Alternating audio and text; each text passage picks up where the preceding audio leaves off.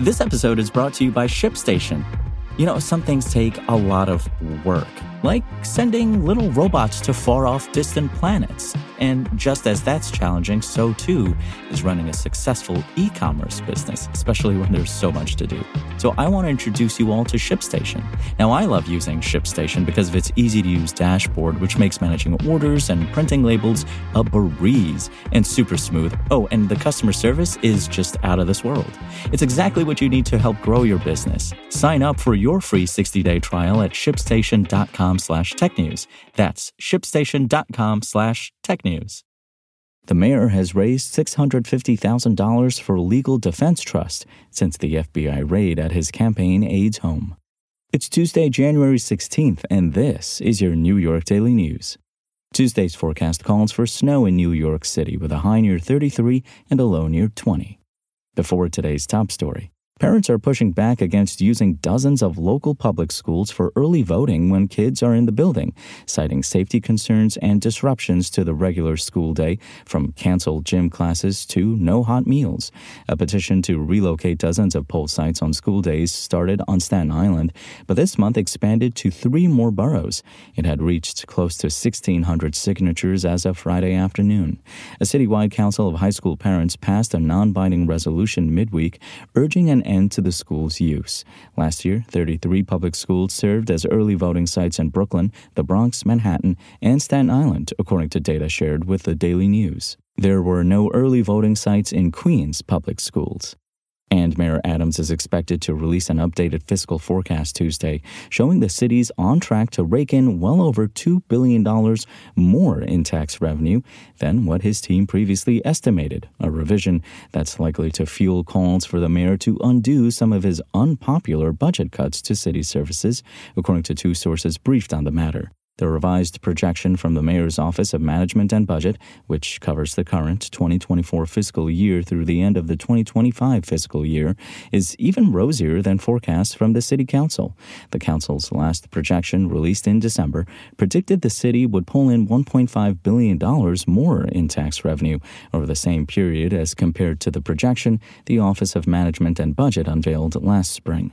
Adams' administration relied on that OMB projection throughout last year to make budgetary decisions.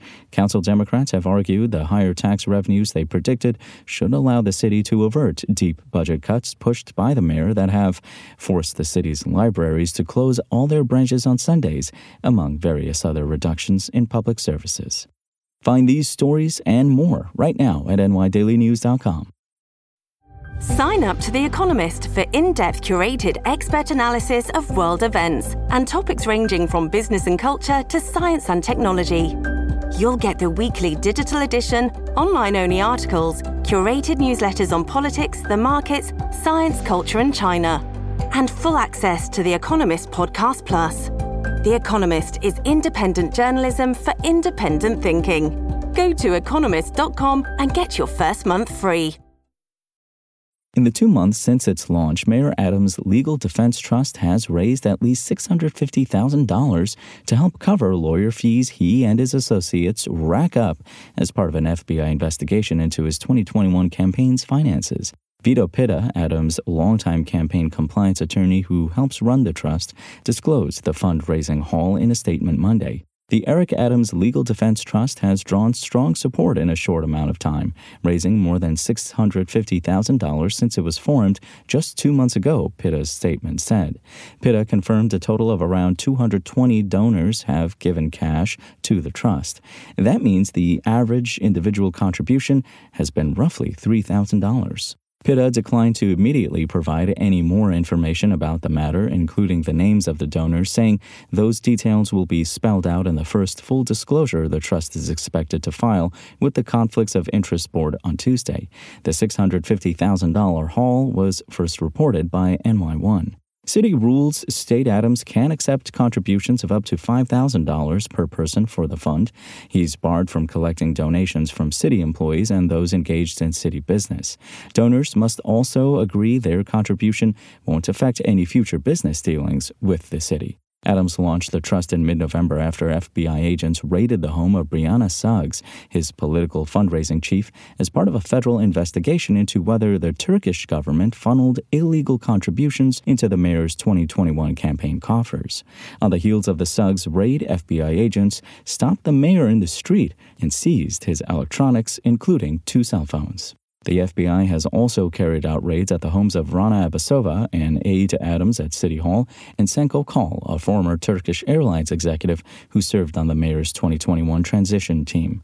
Neither Adams nor anyone connected to his campaign have been formally accused of wrongdoing.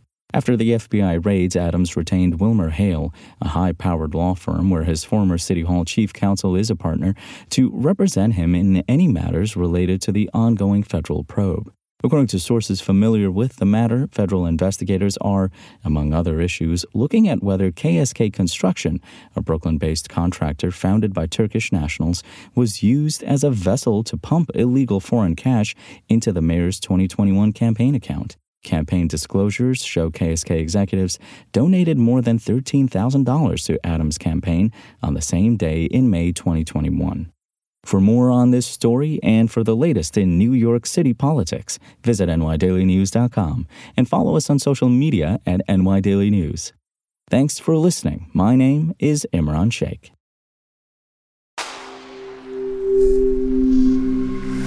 Spoken Layer.